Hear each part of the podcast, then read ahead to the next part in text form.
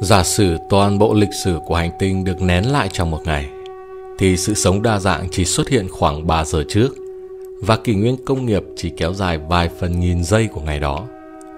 Một số nhà nghiên cứu cho rằng, tuổi thọ trung bình của các nền văn minh tiên tiến có thể chỉ là một vài thế kỷ.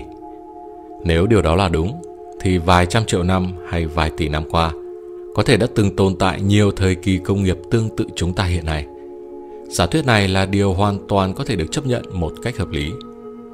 Rốt cuộc, có một nền văn minh công nghiệp đã từng tồn tại trên hành tinh của chúng ta trước cả nền văn minh nhân loại hiện nay hay không? Nếu có, thì bằng cách nào để chúng ta biết được điều đó?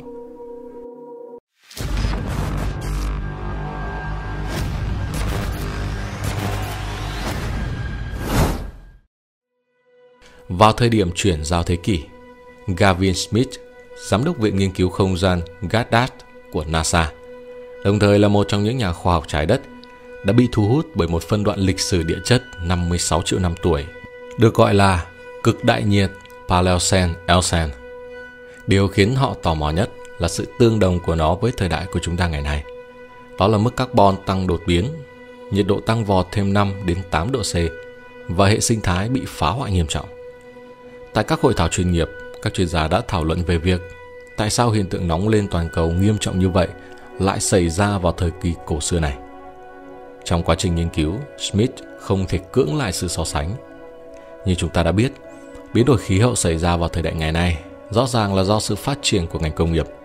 Tình trạng này so với thời đại cực đai nhiệt lại rất giống nhau. Ông trầm ngâm. Thật thú vị nếu nó có cùng một nguyên nhân. Một chủng tộc cổ đại gồm những sinh bệnh thông minh có sử dụng nhiên liệu hóa thạch đã từng tồn tại vào thời kỳ ấy. Ông nói, rõ ràng là không ai xem điều này một cách nghiêm túc. Cho đến gần hai thập kỷ sau, chính ông mới thật sự nghiêm túc tìm hiểu về nó.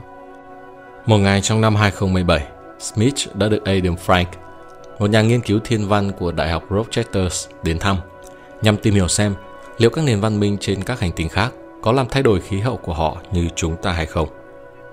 Frank đã rất ngạc nhiên khi Smith ngắt lời ông với một ý tưởng lạ lùng.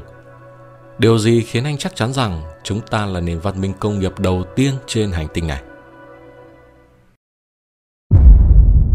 Làm thế nào để nhận biết sự tồn tại của các nền văn minh quá khứ xa xôi? Có một điểm chung mà gần như tất cả các nền văn minh đều phải đối diện. Về mặt địa chất mà nói, thì chúng sẽ biến mất ngay lập tức bởi sự sói mòn của thời gian bị chôn vùi và trở thành cát bụi bên dưới các mảng kiến tạo của trái đất đang chuyển dịch. Khu vực có sự sống hiện đại lâu đời nhất mà chúng ta biết hiện nay là sa mạc Negev ở miền nam Israel. Thế nhưng nó có niên đại chỉ khoảng 1,8 triệu năm. Vậy nên thời gian con người hiện tại sinh sống thực sự quá ngắn ngủi. Một khi biến mất, trái đất sẽ không mất nhiều thời gian để xóa sổ các công trình được nền văn minh nhân loại xây dựng trên bề mặt của nó. Và hồ sơ hóa thạch của một loài sinh vật tồn tại trong thời gian ngắn như chúng ta – ít nhất là cho đến ngày nay, có thể không bao giờ được tìm thấy trong tương lai. Bởi vì theo thời gian hàng triệu, hàng trăm triệu năm, tất cả dấu ấn của chúng ta trên hành tinh này sẽ bị tàn rã thành một lớp đá mỏng, bao gồm cả những vật liệu và các công trình mà chúng ta đã xây dựng nền thế giới loài người. Vậy nếu bằng chứng trực tiếp về sự tồn tại của chúng ta biến mất và đi vào quên lãng, liệu có còn điều gì khiến nền văn minh tương lai biết đến sự tồn tại của chúng ta hay không? Tương tự như cách chúng ta đang tìm kiếm ở một nền văn minh tiền sử. Đó là một câu hỏi mà Smith đặt ra cho Frank khiến ông phải cân nhắc khi trả lời. Là một tín đồ của vũ trụ, ông đột nhiên cảm thấy sững sờ trước sự bao la của những gì nằm trên mặt đất, chứ chưa nói đến vũ trụ rộng lớn. Frank nói, bạn đang nhìn về quá khứ của trái đất như thể nó là một thế giới khác. Thoạt nhìn câu trả lời có vẻ hiển nhiên, rằng chắc chắn chúng ta sẽ biết – có hay không một loài người cổ đại khác đã từng cư trú trên địa cầu như Homo sapiens. Thực tế thì nó không hề dễ dàng. Sau cuộc trò chuyện đó, Frank và Smith đã tạo dựng nên lý thuyết Silurian, học thuật chi tiết đầu tiên về khả năng tồn tại một nền văn minh tiền nhân loại trên trái đất. Ngay cả khoa học viễn tưởng cũng hầu như bỏ bê ý tưởng này. Cho đến nay, các nhà khoa học đã có những bằng chứng về các nền văn minh tiền sử thông qua các phát hiện có tính chất tình cờ – đây là một vấn đề quan trọng và xứng đáng để nhận được sự nghiên cứu một cách cẩn trọng, Frank nói. Tất nhiên, không có lý do gì mà mọi nền văn minh phải phát triển theo cùng một cách.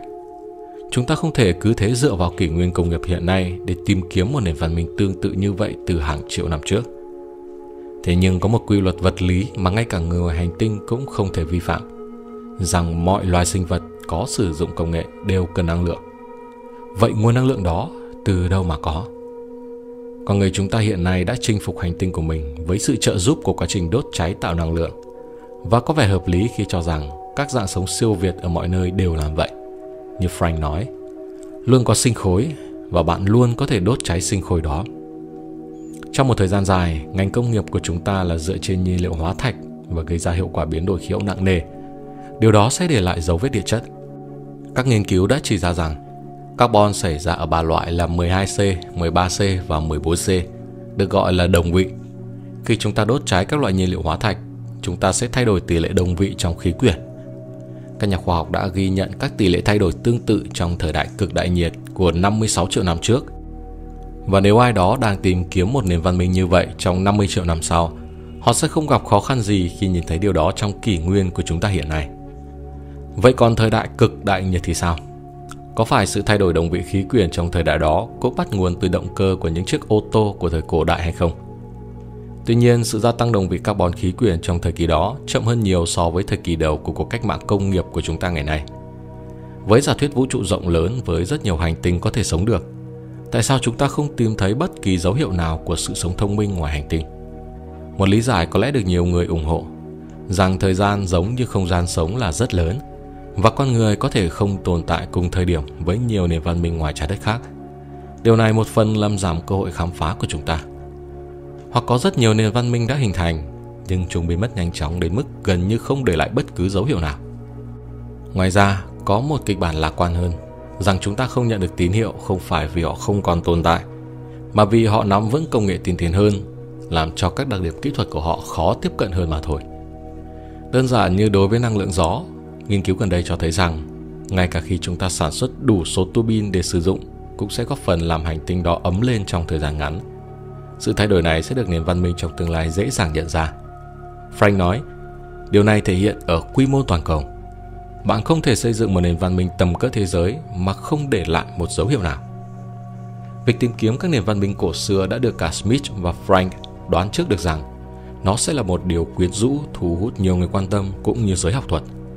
Họ hy vọng sẽ truyền cảm hứng cho các nhà địa chất, khảo cổ học đang nghiên cứu và các nhà thiên văn học đang tìm kiếm để bổ sung các phương pháp mới. Họ lập luận để xác định một nền văn minh đã qua. Các nhà khoa học phải tìm kiếm một loạt các tín hiệu cùng một lúc, từ biến động carbon cho đến chất hóa học tổng hợp, và họ sẽ cần xác định chính xác sự tăng giảm của những tín hiệu này do những nguyên nhân từ tự nhiên hay từ một nền văn minh công nghiệp là khác nhau. Giả thuyết cũng có ảnh hưởng đến phương trình Drake nổi tiếng được sử dụng để tính toán số lượng các nền văn minh đang tồn tại trong giải ngân hà. Thế nhưng cuối cùng, có lẽ cũng là quan trọng nhất, rằng công việc của Frank và Smith thể hiện lời kêu gọi hành động và sự khiêm tốn. Smith nói, chúng ta có một sự lựa chọn là sẽ sống hòa hợp với thiên nhiên một cách bền vững hay sẽ tiếp tục tạo ra một mớ hỗn độn làm biến đổi khí hậu trên khắp hành tinh này. Nếu càng làm hỗn loạn bầu khí quyển thì chúng ta càng rút ngắn sự tồn tại của nền văn minh này. Nếu biết cách sống hòa hợp, con người sẽ đạt được một vị trí lâu dài trong vũ trụ. Nếu không, nền văn minh hiện nay sẽ bị tiêu hủy, chỉ để lại một hậu quả như của một trận đại hồng thủy. Đây giống như một lời cảnh báo cho những hành vi tiêu cực của con người hiện nay. Qua các thông tin trong video ngày hôm nay, có lẽ bạn đã biết được cách mà các nhà nghiên cứu tìm kiếm một nền văn minh cổ đại như thế nào. Đồng thời trân trọng và bảo vệ tốt hơn nền văn minh hiện đại này trước khi tìm kiếm một sự sống tương tự ở một hành tinh khác. Cuối cùng, đừng quên bấm nút đăng ký kênh và chuông thông báo để không bỏ lỡ video mới nhất của Euro 404. Xin chào và hẹn gặp lại các bạn vào ngày mai.